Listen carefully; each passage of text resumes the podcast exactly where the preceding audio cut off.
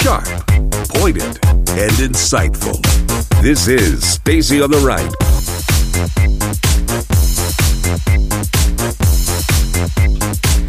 Hey, welcome. Welcome to the program. Happy hump day. It is so good to be with you. And we have another jam packed program. We are going to be talking, first off, in just a couple minutes, we'll be talking about um, the law of sin and death and how we can see its ramifications and repercussions everywhere around us. So we can't escape that. We're going to jump into the nine lies of the Affordable Care Act, otherwise known as Obamacare, and why the Democrats, they have amnesia as usual. Uh, Democrats always have this thing that they do where when they pass a bill, after they pass a bill, they forget they were the ones who passed it and rammed it through. And then they start complaining about the unintended consequences of that bill. Sometimes the unintended consequences are the actual details of how the bill is supposed to work, but they always seem shocked by what they said would happen actually happening and people getting mad about it. So we'll talk about that a little bit. Uh, there's this new bill that's going to introduced by Republican senators that would allow victims of illegal alien crime to sue the cities that the crime happened in if these cities are sanctuary cities. So again, um, if you have a job and you fail to do that job, you should be held accountable when people die. Uh, the job of local cities and jurisdictions, taxing authorities, is to utilize the tax dollars and revenue that they receive from the people who live there to ensure a safe and um, welcoming environment. And by welcoming, I mean just a place where you can be left alone to live and be free. And so you're not absolved of that responsibility because you're not a part of the federal government. The Constitution applies to Americans whether they're dealing with the feds or their local municipality or their state. That's why states have constitutions to ensure that people know what they're getting into when they choose to live in Missouri as opposed to, say, California. and then we're also going to dive into I, I I want to be careful because I don't want to be the kind of person who says um, every time liberals get in charge, okay, it's too late. It's too late, isn't it? I've already said that.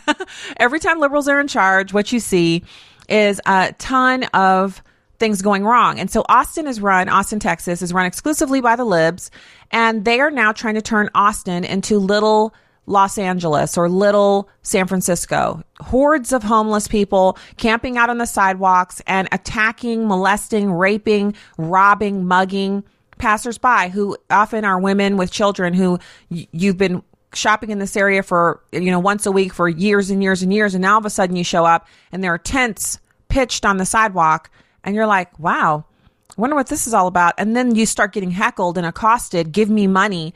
Um, you, you know, and these people are mentally ill and they're hopped up on drugs. Austin wants to allow this. They want to stop the police from being able to run these people off of the sidewalks of these of this major city. So we'll talk about that. And then I have a funny story for you. Um, it has to do with the weight loss issue. You know, I mentioned that I've been working out and, you know, trying to, to do an eating program. Uh, and some of you have been super kind sending over like keto, uh, diet plans and stuff like that. I already tried keto and it was not pretty. Um, but we're going to dive into, I think it's a universal maxim that there's a story where a woman says to her husband before they're about to go somewhere, does this dress make me look fat? Well, I'm going to tell you how that conversation works in the Washington household. See if you have any, um, I don't know, like this is similar to what happens at your house or different. Um, it's kind of, it's kind of funny, but it's also, it's interesting. So we'll talk about that. And then of course, this couple, you might have seen this in the news. Um, I have a couple things I want to point out to you. Two things that are super important about this story. The they they happen to be Asian, but they're Americans, and they have had to give up their newborn twins because the twins that she gave birth to are not their actual, they're not from their actual embryos. So they were implanted with someone else's embryos. And when they realized that the babies weren't theirs, um, obviously they love them and they want to keep them, but they can't because they're not their babies. So we're going to talk about, there's a couple important things about that I want to point out to you. So let's launch into, and obviously welcome into the live stream. And if you're listening to the podcast, you're awesome. Thanks to our Patreon founders, the people who've got helped us get this thing up and running. And I just want to say, you know, in case you had noticed, this is a test of the emergency podcast system we are still here. We're still broadcasting. And I also got another note this morning from an affiliate that they're like, where are you? We don't, we don't appreciate you not being on our air. So they're going to be picking us back up. So that brings us up to, I think, five plus the live stream and the podcast, which is taken off a little bit. We're getting some good download numbers. So really have to praise God for that. Um, so let's first talk about this encouragement. I'm I'm excited about it. As always, it's Romans 7, 11 through 13. Romans 7, 11 through 13. For sin, seizing its opportunity through the commandment, deceived me, and through the commandment put me to death. So then the law is holy, and the commandment is holy, righteous, and good. Did that which is good then become death to me? Certainly not. But in order that sin might be exposed as sin, it produced death in me through what was good, so that through the commandment, sin might become utterly sinful. Now, what does all that mean? Well, when human beings live under the law of sin and death, poverty and disaster ensue. So when I say live under the law of sin and death, that means you're basically disobeying what God has laid out for you to do, and you've chosen instead to go your own way, which which puts you under the law. Because remember, the law is for it's not for the just; it's for those who would do the, the evildoers, the wicked, those who would do wrong. So when you're under the law of sin and death, what a, a primary example for me is any area that you see that there's rampant crime, um, rampant out of child, out of out of wedlock childbirth, all of the different indices that uh, researchers and anthropologists use as statistics that they use to measure the health or unhealth of a population, you see them exploding in certain areas, right? And those types of behaviors have now begun to seep out into the suburbs. So we, we no longer have this thing where you can say, well, the suburbs are doing so perfectly well and the inner cities are just awful these kinds of pathologies have seeped out into the larger culture through music and television and they have become more acceptable. So what are we what are we talking about here? Well, there are three things you can do if you want to avoid being in poverty in America. And When I say avoid, 97% of the people who do these three things escape they uh, either escape or avoid altogether being poverty stricken. And those three things are getting married before you ever have any kids. So no out of wed no out of wedlock childbirth, and then graduating from high school and not being a criminal.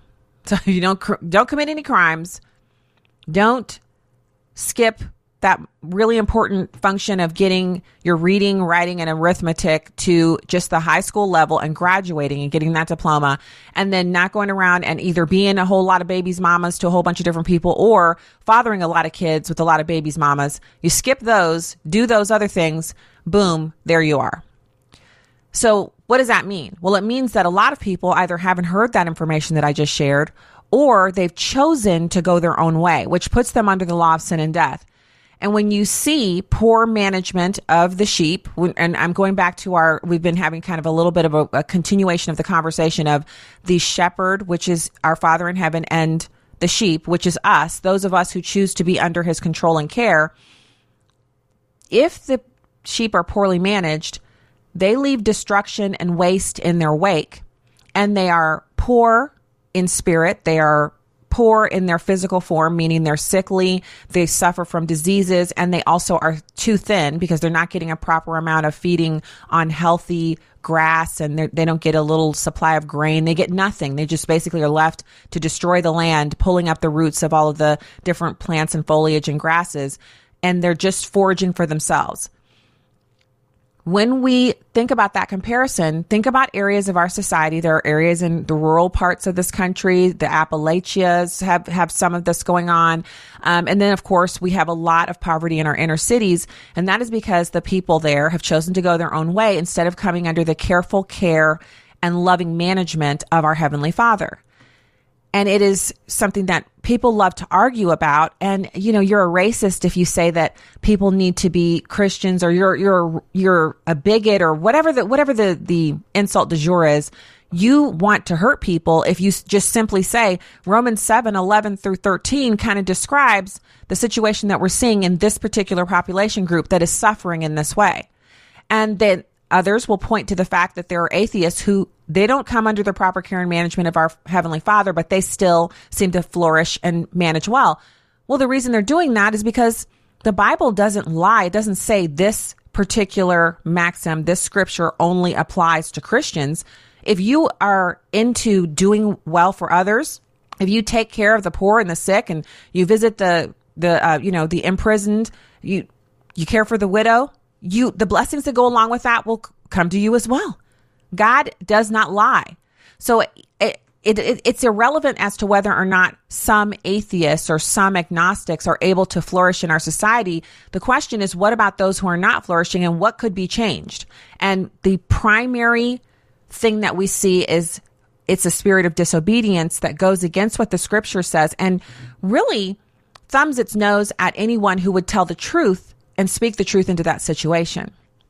So careful care and meticulous, caring, loving management brings blessing and produces tranquility and lush surroundings. And so when you look and you see people who are living in lush surroundings, you'll see that they're very careful in their dealings. They're very careful with their time. They're very careful with their, their money, their children, their resources, their spouse. They take special care of what they've been given, what they've earned, what anything that's in their care, they're under their control so that they can not only maintain it, but help it to grow and to flourish, which is also a biblical principle. So what am I saying here? God's law is holy and it doesn't bend or, you know, wrap itself around or contort to fit the ides of man. We cannot change what God's holy word says or the outcome or fruit for those who follow it. What we can do instead of kicking against the pricks and acting as if we know better is to bring ourselves under the careful care and management, meticulous management of our Heavenly Father. And in any area where we know we are falling down on the job, address it, take it to the Lord, leave it at the altar, and ask for His help and courage to be able to move forward in obedience. And so I have some cross references for you. Um, Romans 7:14 For we know that the law is spiritual and I am but I am carnal sold under sin. So that speaks to our need for the Father and for the saving grace of Jesus Christ's work on the cross. Romans 3:31 says, "Do we then make void the law through faith? God forbid. Yes, we establish the law." Romans 12:2 says, "And be not conformed to this world, but be ye transformed by the renewing of your mind, that you might prove what is that good and acceptable and perfect will of God." And then lastly, Romans 7 7, what shall we say then? Is the law sin? God forbid. No, I had not known sin but by the law, for I had not known lust except the law had said, You will not covet. So, the law informs us of when we are gotten outside of what God has for us. And the way back is to repent, getting into obedience, and then moving forward with the knowledge that all of our sins have been, our sin debt is paid. Once we've repented, it's separated for, as far from us as the east is from the west, and it's thrown into thrown into the sea of forgetfulness. So we don't have to keep reminding God that we've sinned. He's forgotten about it, and He's moving forward, and we can too, and that's super encouraging. so um, we when we come back in um, in just a minute, we're going to go to the break, and when we come back in, you're going to hear cut one the lies. There are nine lies of the Affordable Care Act, which uh, Jim Jordan, he was getting a little bit fiery in a committee meeting and he was tearing it up and uh, we want to listen to that. And then we're going to run through our stories. I'm going to kind of break down the most important parts of those. I want to point you to Twitter at Stacy on the Right. StacyOnTheRight.com is where you can subscribe. You can also watch the live stream there. So if you're watching on Facebook and the latency is really low, and they've had some problems with that of late, they had a huge outage as well. If you're watching there and you're having trouble, never fear. You can always go right onto um, yeah, you can go right onto the. Um, I'm sorry, I got a little distracted there because I looked at the. I looked to see if the chat room thing was working, and I'm not sure. I'll go there in just a second. Um, you can get to the show, watch the live stream at stacyontheright.com while the show is live, and then afterwards.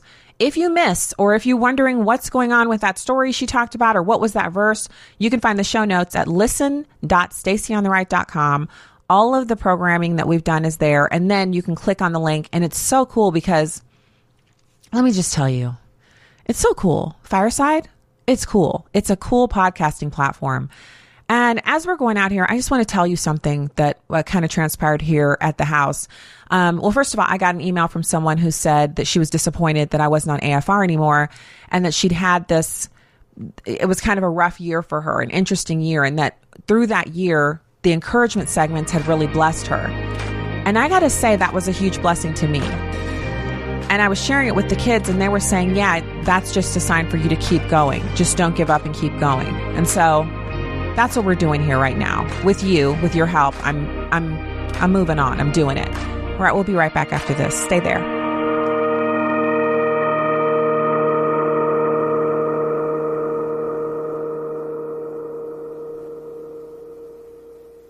My name is Hunter Hayes.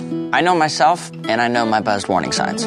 One shot is about knowing my limits or not necessarily knowing my limits. I start with one shot to have a good time. One of the signs that I'm starting to feel a little buzz is when I start solving not only my own problems, but the entire world's problems. When I know I'm going out, I know I'm going to start with calling for a ride. Buzz driving is drunk driving. A message brought to you by NHTSA and the Ad Council. When might you be buzzed? When you suddenly love everything. You guys, I love this song. I love these nachos. I love our kickball league. Ugh! I love this guy. What's your name? You know what I'd love? A ride when it's time to head out.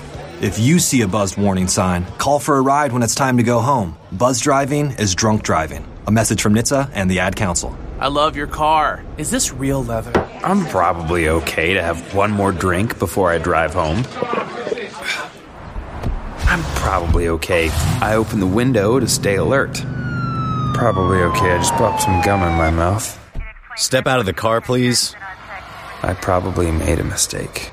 Probably okay isn't okay when it comes to drinking and driving. If you see a warning sign, stop and call a cab, a car, or a friend. Buzzed driving is drunk driving. A message brought to you by NHTSA and the Ad Council. Uh oh, Brad's buzzed. Oh, yeah? Yeah, he's starting with the woots. and now a speech. I just want to say that friendship is about heart, heart and brain. Who's with me? Good thing is, he knows when he's buzzed. And my brain is saying, when it's time to go home, somebody call me a ride. Love that guy. Me too. Know your buzzed warning signs? Call for a ride when it's time to go home. Buzz driving is drunk driving. A message from NHTSA and the Ad Council. When is the best time to talk to your family about staying in touch during a disaster? When floodwaters reach your door? When wildfires are engulfing the edge of your neighborhood? Or an earthquake is destroying buildings? Or is the best time perhaps today? During a disaster, you may not be able to stay in touch with your family or friends as easily as you think. Go to ready.gov/communicate and make your emergency plan today. Don't wait. Communicate. Brought to you by FEMA and the Ad Council. Jill, why don't you tell the class what you did this weekend? Well, my dad and I went in search of some magical minnows and found a zillion of them in the stream from our lookout rock. Then my sister and I escaped from an evil slug king and went back to my super twig fort for safety. Then we told stories till it got dark, and the Big Dipper led us all the way home. Wow. Where were you, Jill? We went to the forest. It's not that far away. Ask your parents to take you and your friends to the forest this week. It's closer than you think. Check out discovertheforest.org. Brought to you by the U.S. Forest Service and the Ad Council. Welcome back to Stacy on the Right.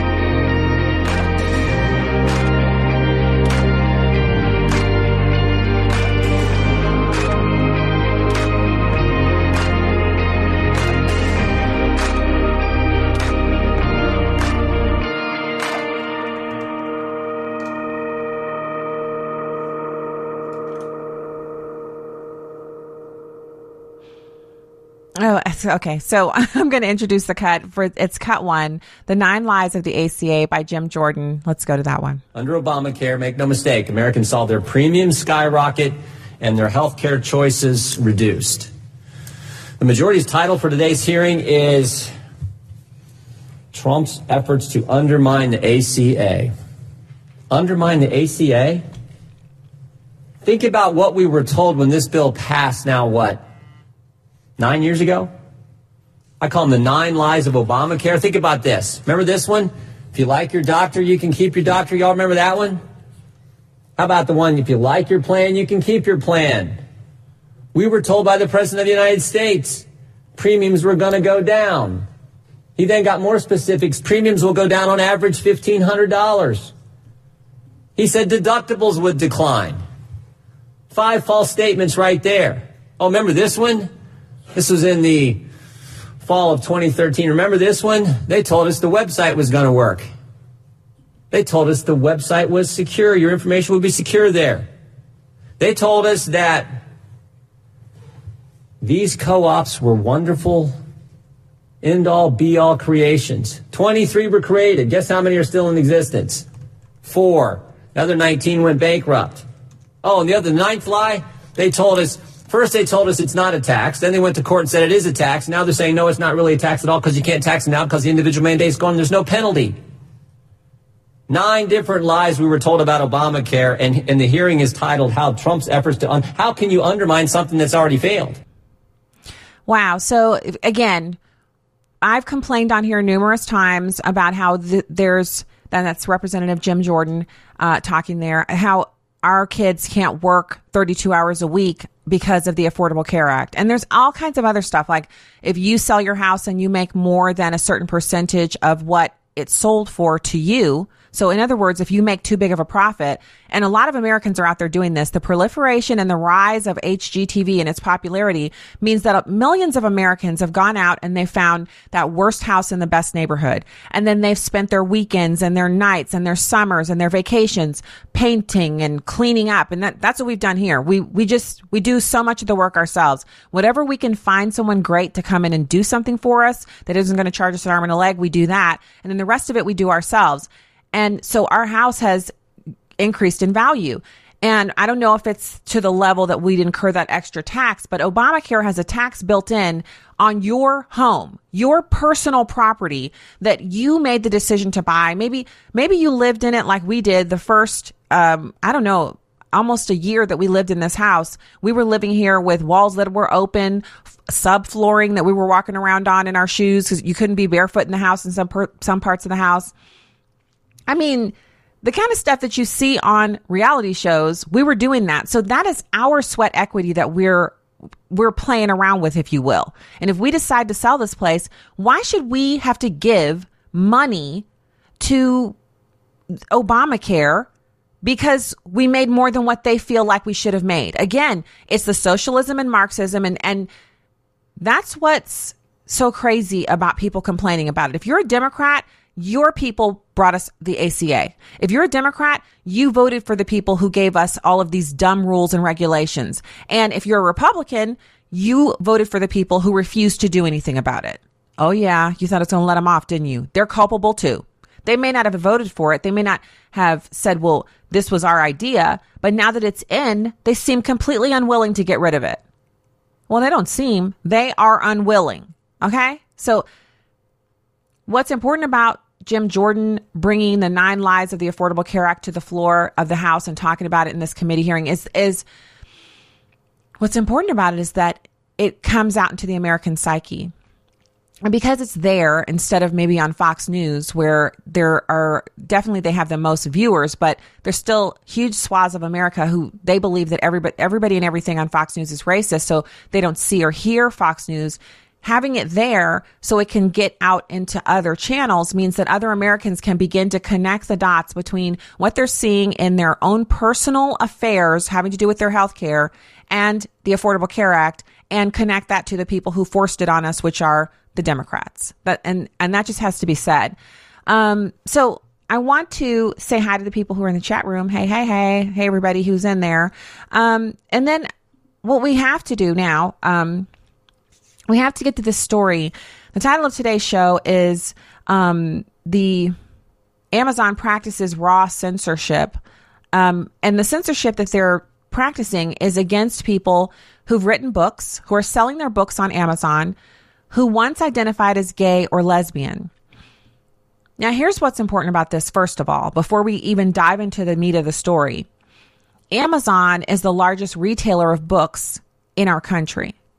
So when it, when they make a decision about who can or can't sell books on their site, they're literally depriving Americans who use their site exclusively to find new books and content because they've replaced libraries, they've replaced Barnes and Nobles, they've replaced every major outlet. They're the primary source of book purchases and searches in our country. When they do this, what they're doing is they're saying, we don't care what your message is, because of who you are, you don't have the right to speak to Americans. That's huge. That's huge. When people talk about the robber barons and the Rockefellers, and when people talk about the fascism of far right individuals and they name off people who are just regular people, what they're doing is they're trying to equate the bad acts of the past that have a lot to do with Marxism, socialism, progressivism, and communism. They're trying to associate those things with people on the political right of today when the actual practitioners of those bad behaviors are big, untouchable, untaxable entities like Jeff Bezos and Amazon.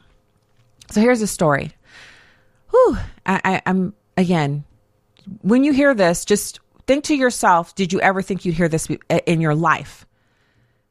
There's a Catholic psychologist um, who has had she's she's complaining. It's a bu- it's a bunch of people. Her, the works of Anne Paulk. She's of the Restored Hope Network. Pastoral pastoral counselor and author Joe Dallas and others who've written books that were sold on Amazon. Dallas's book is called Desires and Conflict: Hope for Men Who Struggle with Sexual Identity. Paulk wrote a book called Restoring Sexual Identity: Hope for Women Who Struggle with Same-Sex Attraction. Both of which were sold on the Amazon website with no problem. They've recently had their titles pulled from Amazon. Now, admittedly, both of these people are coming from the Christian worldview, but here's what's interesting about both of them. They both used to be practicing homosexuals. And now they're no longer practicing homosexuals. They've written books to help other people come out of that lifestyle by choice. No one's being forced. But if someone is uncomfortable with the way that they're living and they want to find peace and hope and restoration, these books offer that to them. So the quote from Dallas, um, and I'll give their names one more time. Uh, Joe Dallas, he's the author of Desires and Conflict Hope for Men Who Struggle with Sexual Identity. He says Amazon's decision is no surprise since today's culture is caving to the goals of the LGBTQ XYZ political movement, which have always included the silencing of and any disapproval uh, of homosexuality. So you can't go against it. Not allowed. He emailed that quote to the Christian Post on Monday. He said it would be awfully naive to think it will stop here. He said, first, the LGBTQ movement will convince the culture that telling homosexuals they can change is dangerous. Then they'll convince the culture that calling homosexuality a sin is dangerous. Then the government will tell the pastors of America that they can, what they can or cannot say on the subject, and the culture will approve. He also added that those whose books are being targeted and scrubbed from the website are presently considering how to best respond, but their mission will remain the same. Dallas went on to say, None of us will stop communicating the grace of God evidenced in our lives and in the lives of those we serve. Peter and John said it so well whether it is right in the sight of God to listen to you more than to God, you judge. For we cannot but speak the things which we have seen or heard. And he also referenced Acts 4:20. So Dallas's other books are still available on Amazon, but these ones that have to do with coming out of homosexuality, those have been scrubbed. So, in response to the removal, the Voice of the Voiceless, a group representing former LGBT identified persons, have launched a change.org petition demanding that Amazon reverse course as they're accusing Amazon of unfair censorship. So, I told you what the first thing was. The second thing that's important about this is there are people out there who are struggling with this, young people, teenagers, young adults. They've come up in a culture where in our modern culture, if you've been educated in public school for the past 10 years or so, you've been told that there, if you're LGBT, you were born that way. And anyone who says differently hates you and is a bigot. But if you're uncomfortable with it, there's no outlet for you. You can't go to your teacher and say, I understand what you're saying validates some of my friends who are LGBTQ, but what about me? I'm not comfortable being LGBTQ. I don't want to be this. I, I, I want to live differently. I want to honor the body that I was given. What, it, no matter what you're saying, the teacher is going to say, Oh, you've been told that by your parents, or Oh, people who want to hurt you are saying that. You need to accept who you are. You were born this way and you need to celebrate your LGBTQ ness and shout it from the rooftops and be flamboyant with it and put it in people's faces so that you can feel acceptance. The way to acceptance is to force other people to agree that they accept you. Others have to accept you. That's how you'll become accepted. And we all know that's not how that works. Look at all the different movements that have been uh, initiated in this country to accept things that are unacceptable. The one of the things that has come out recently in the last, I'd say, five or six years, is this burgeoning movement to accept people who are overweight instead of acknowledging that you know weight loss would benefit them in their health, in their physical health, and it would also be beneficial to their mental health. The move now is to accept it. And so I'm I'm not criticizing anybody. I've, I've admitted that I'm trying to lose weight myself, but in the it's basically trying to make people feel good. In that effort they're trying to normalize something that's actually unhealthy. So if you're a little overweight you know and I, I feel like i'm i'm past a little overweight but i'm i'm in the zone where i need to lose weight. It's really up to your internist your primary care physician to let you know if your let's say your cholesterol numbers or something like that are more than they should be right? It's not a cultural phenomenon that I can just go on Instagram and check and see if um, plus size women are trending or if there's enough, you know, if there are more than a certain number of millions of, of approving hits on that subject matter that I can just say, well, I'm fine. It's really between you and your physician, right? And it's between you and yourself where you say, I'm comfortable this size. I'm healthy. I sleep well. I eat well. My numbers are good for my, my, my doctor. So I'm, I'm sticking here. Or if you're saying, you know, my numbers aren't bad they're borderline, but I don't feel as good as I should. I don't I don't feel I don't feel peppy. You know, I get I get tired easily or I don't sleep well. Whatever whatever it is. I have brain fog. You know, being overweight can cause brain fog. I'm not willing to keep living like this. I want to change. And it's the same concept because I, I know the Bible does delineate homosexuality and the the active practice of it as being an abomination as opposed to like regular sins, but it's all still sin category type stuff. So if you recognize that you're overweight and you want to change that, no one in our culture will say, oh, you know, you shouldn't change. You were born overweight. You're going to stay that way. But that's what they want the culture to say as far as the behavior of homosexuals. And the reason that I think that that is the the main thrust of what we see coming from the left and the people who want to convince us that you can't even say the Bible says it's wrong is because if you have people like um, Joe Dallas and the woman in this story, Ann Paulk of Restored Hope Network, if people like that are running around talking about how great it is to just live a normal lifestyle, then that points back to what the Bible says, which flies in the face of what they've been saying which means people will know they're lying, and that's not something they can tolerate. What is so shocking to me is that they're able to culturally, their takeover has been so complete, they're able to actually stand up in the face of Christians and people like these. So, Ann Paulk and, and Joe Dallas, these are not, you know, fly by night, just showed up on our radar last week type people. They've been in this movement, writing books and talking about coming out of that lifestyle for a very long time. They're established and they're well respected. For them to say, we're going to scrub your books off of here and there's nothing anybody can do about it, for Amazon to say that, it means we, we are literally in a cultural clash, a war that you can only pick one side. And I've, I've also, you know, I'm a mom and a wife, so I'll say, I told you so. I've been saying for quite some years now that we would get to a place where you had to make a choice. You will be made to choose, whether you want to or not. Whether you live in the suburbs, whether you live in big mansion, whether you live in a, you know, condo, whether you're chilling downtown in a loft, no matter where you're living, no matter where you work, whether you're in church every Sunday or you haven't been in a church in 20 years, if you're atheist, if you're agnostic, if you are a Bible believing, gun toting, Midwestern diva with cowgirl boots and all that stuff, you will be made to choose. And when you choose, keep eternity in mind.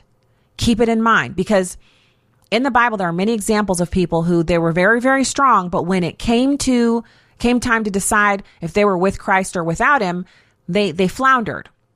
And so I'm not saying this from a lofty position. I pray that the Lord would strengthen me so I could make the right choice as well. But I, I I'm I'm telling you this because if you're listening, this is appointment listening. You're not here by accident. You're hearing this and I'm speaking to you we have to be sure that we believe what we believe because every one of us will be made to choose. And right now, they're doing it, you know, this is a subtle but not so subtle hammer they've dropped on anyone who teaches and preaches that someone who's homosexual can come out of that lifestyle. Now, to me, that's good news. And you're not forced to take it. It's at your choice to decide if you want to accept that news. But what they're saying is learning that's not an option for you. This isn't America. It's, you know, not America. And that's just ridiculous. All right, we'll be back with more. Keep it here.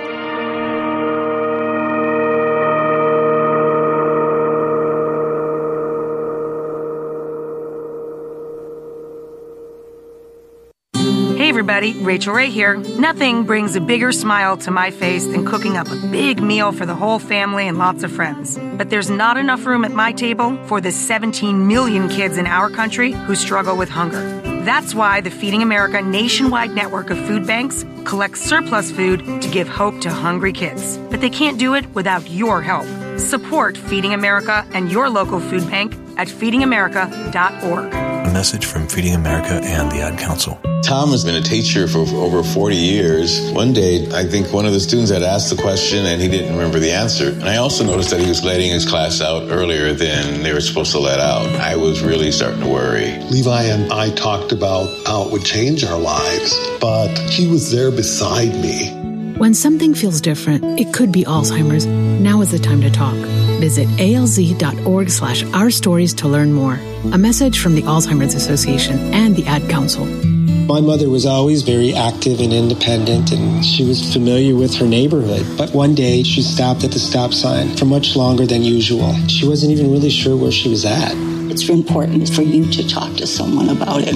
I felt so much better after my son told me, Mom, we'll figure it out. When something feels different, it could be Alzheimer's. Now is the time to talk. Visit alz.org slash our stories to learn more. A message from the Alzheimer's Association and the Ad Council. Steven. Who said that? Me, down here. Ugh, what are you, a yellow booger? I'm a banana slug, Steven. What are you doing in my room? I'm your sense of adventure. It's been a long time since we've had an adventure in the forest. Mom took me to the forest last year. I'm a slug, Steven. It took me a long time to get here. You're right. I should get out. Yeah, the forest is not that far away. Hey, Mom! Come to the forest where the more adventurous you lives. Check out discovertheforest.org for cool places nearby. Brought to you by the U.S. Forest Service and the Ad Council. Hi, we're the Goo Goo Dolls. We're fortunate that our daughters have what they need to grow and learn. But that isn't the case for nearly 13 million kids in the U.S. that struggle with hunger. Childhood hunger is a heartbreaking reality that Feeding America is working to change. Each year, the Feeding America network of food banks rescues billions of pounds of good food that would have gone to waste and provides it to families and children in need. You can help kids in need in your community by visiting feedingamerica.org. Brought to you by Feeding America and the Ad Council. Melissa from Michigan. I work an extra part time job serving lunch at my child's school, but I still can't afford to put food on our table. Daniel from California. Choosing whether to pay the rent or pay to fix the car to get to work doesn't leave us with much at all. Now we can't even pay for meals. Hunger is a story we can end. End it at feedingamerica.org. Brought to you by Feeding America and the Ad Council. Welcome back to Stacy on the Right.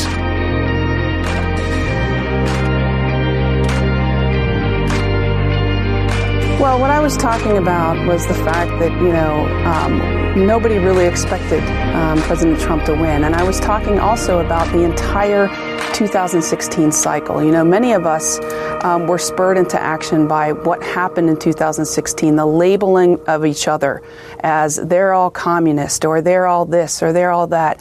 And the fake news, the divisiveness of our country was something I had never seen before. You know, my husband is a Republican, I'm a Democrat. We took stock of that after the election and we said, you know, where, where are we as a country?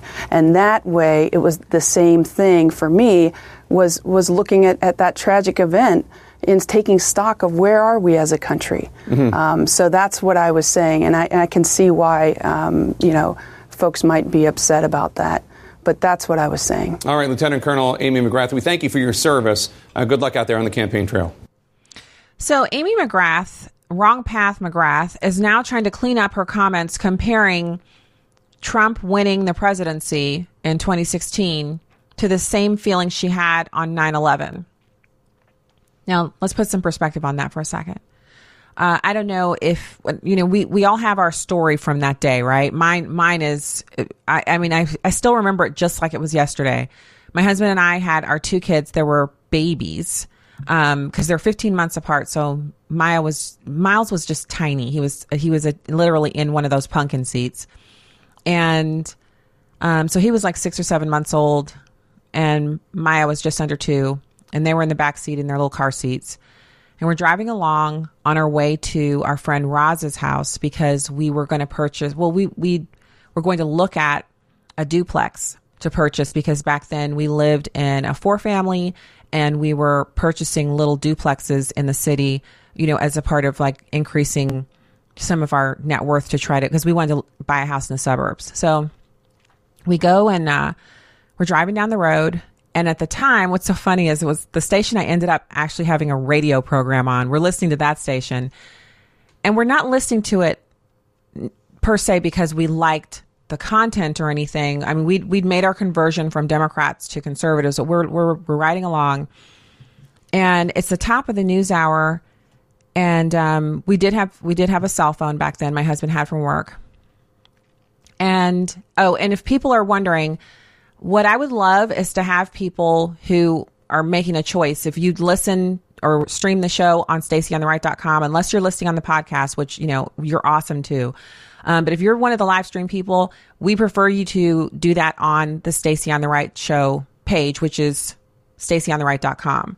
Um, but we also, we like YouTube. We like, we like Facebook. They just don't like us as much as we like them because they throttle us down. So, um, that's the answer to that question that was in the chat room. So we're driving along. Um, we're listening to the top of the hour news and we're discussing, you know, we're going to go see this, this place. And I'm kind of, oh, I, I don't know. I don't think it's going to be that nice. And he breaks in and says, we're getting information that a plane has flown into one of the World Trade Center towers and, um, you know, there's chaos in New York. I was like, this is the worst prank radio prank I've ever heard. Just like that. I went just like that. My husband goes, you think this is a prank? I said, what, what else would it be? A plane flying into a building in New York? I said, this radio station should be taken off the air. So we sit there. He, my husband said, let's keep listening. So we sit and we keep listening. And he says, I know this sounds unbelievable, but this is real news. It's not, it's, we're, we're not pranking you. This is something that is developing, a developing story. I said, oh my goodness, we're under attack. So, in between the time that we heard that, you know, it was like what, 12, 13 minutes between the planes hitting, we get to her house, we walk in, and remember back then, you didn't have a flat panel. You had those big televisions. Like if you had a big screen TV, it sat on the floor on its own like platform thing, and it was huge. It took up a whole wall of your house. So, we walk into her place with the babies, and she says, this is real. This is happening. Have you, do you, have you seen this? I'm like, oh my goodness. I, I know um, it is. It is like real, but we turn and look at her television, and there's the second plane in the second building. So I immediately try to call my mom, and, and, you know, because they live in the DC metro area, and all the the lines are busy we sit on her couch and we learn about the plane in Pennsylvania going down in the field. We learn about the plane going into the Pentagon. And at the time, my mom had two offices. She worked for the federal government. One was at the Pentagon and one was at the, uh, the, it was at a place called Crystal City, which is near the Pentagon. And so she would often, like she'd work at the one office most of the time, but she'd head over to the Pentagon where she literally, she had an office there. So we are sitting there and we're watching and I can't get through. And so the phone lines were tied up for a couple of hours. I called my dad, I called my sister. They all live in the DC metro area. Couldn't get through to any of them. So for a couple of hours, I didn't know if my mom was at the Pentagon and if the part of the Pentagon that had been hit that was her office or anything. We didn't know what had happened to her. So we finally get through, right? My ex, it was actually I didn't get through to them. My dad called and he said, "Stacy, we're all fine. I know you've probably been trying to call." And I was like, "Yeah, I have. What's going on?" And my dad said, just, just stay calm. But your mom was on the way into work this morning and she was almost to the Pentagon And then she remembered a box of files. This shows you how long ago this was 1991. We're used to bring boxes of files from one place to another. She forgot a box of files and, in Crystal City. She turned around, she got off the highway and turned around at the exit and went back to Crystal City. And she was in her office at Crystal City when the plane hit the Pentagon. And the part of the, the Pentagon that was hit was her office. And she lost the, the 26 people who were killed there, like half of them were coworkers of hers. And if she'd gone on that day to the Pentagon, instead of stopping in Crystal City, turning around and going back, she would be dead too. And so these are the kinds of stories that are, it's just all over this country. People who were supposed to be at the World Trade Center that morning, but they had a sick kid or their, you know, their tire, their battery was dead, their tire was flat. I've just read so many of them. It is, it is an amazing thing how some people literally escaped death and others went on into work just like any other day and they died. And so it was a national tragedy. It was a horror. It was an act of terrorism.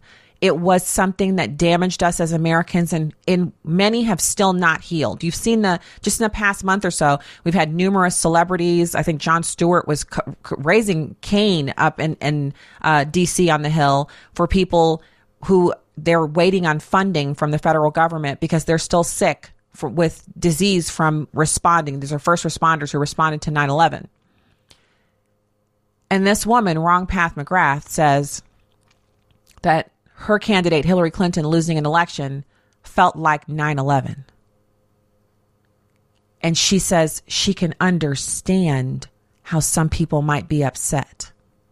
We're not upset most people who hear that, like for me, I'm not shocked at all because she's a liberal. She says she's the most liberal person in the state of Kentucky. And I have a lot of relatives in Kentucky. We go to Kentucky often and we hang out with our relatives there and we just, uh, we, we love it. Kentucky is awesome. It's a beautiful state. Um, so she's the most liberal person in Kentucky.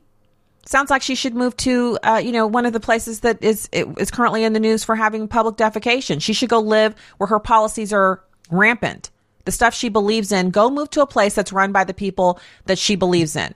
This isn't about left or right anymore. It's about people who literally want you to live in third world conditions and then the rest of us.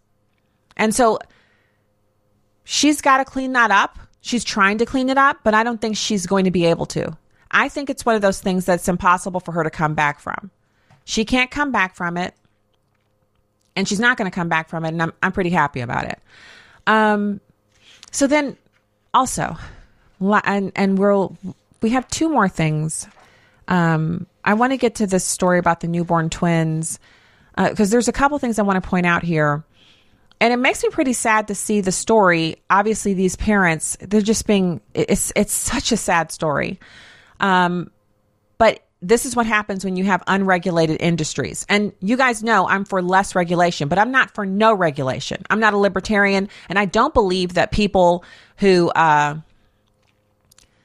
if if you want to do something like a medical procedure, and currently in our country there's not you know a, a, protocol for it it doesn't mean you shouldn't be given the opportunity. That's what the right to try legislation that president trump just signed into law was about. It's about giving people who want to try experimental drugs and things like that, that maybe it's working in another country, but it has not yet re- uh, achieved FDA approval. That bill gives patients the right to try before their illness kills them. But this isn't that.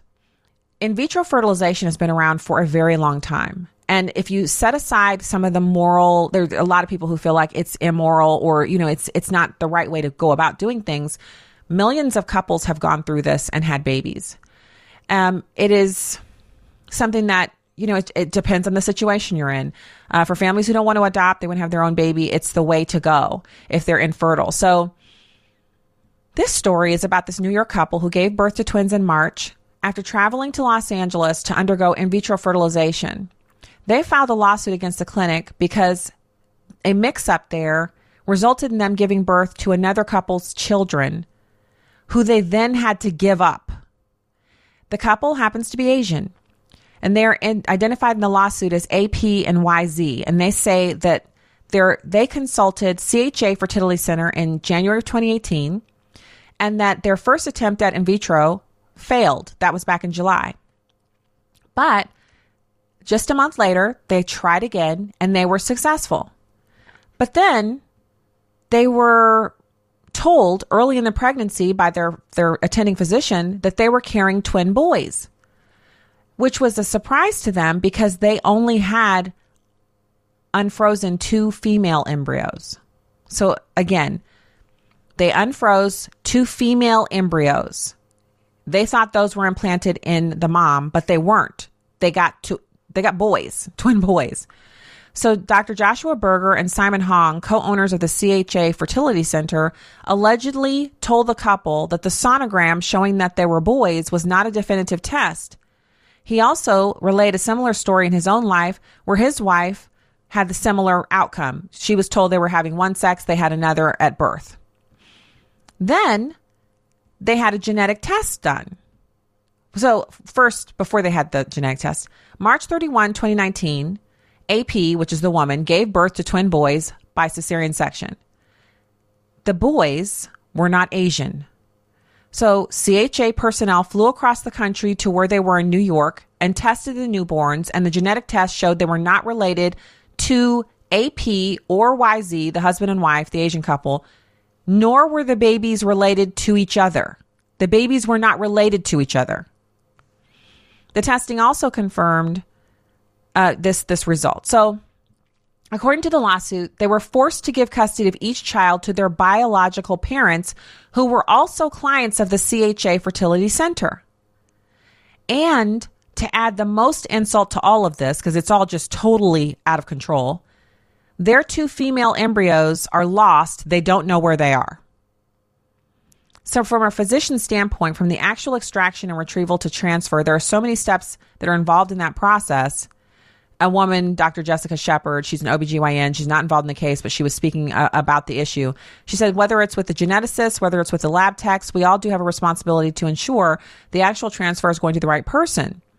Now, the couple, the Asian couple, they've reportedly spent over $100,000 on fees and travel expenses associated with the clinic, and they've suffered permanent emotional injuries from which they will not recover. Now, the clinic should be put out of business. Here's the two things about this story I want you to know. First of all, the clinic should be put out of business. Their license should be pulled all of their records should be gone over with a fine tooth comb to find out where their babies went because they had these unfrozen female embryos, babies that they thought were going into the mom that never went into her. So did they go into some other mom? Does some other person have their babies?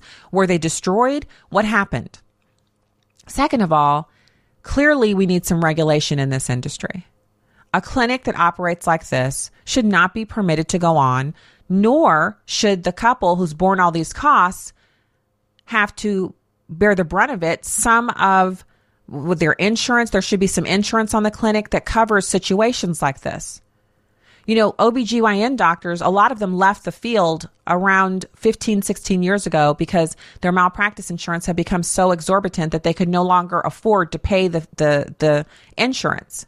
And that's because a lot of people have sued their OBGYNs for results that they didn't like and gotten huge. So what do we know? We know that if you're going to continue to allow people to use in vitro fertilization clinics, they have to be regulated and they have to have insurance to cover these kinds of awful occurrences. All right, that's the show for today. God bless from the Heartland. Back with you tomorrow.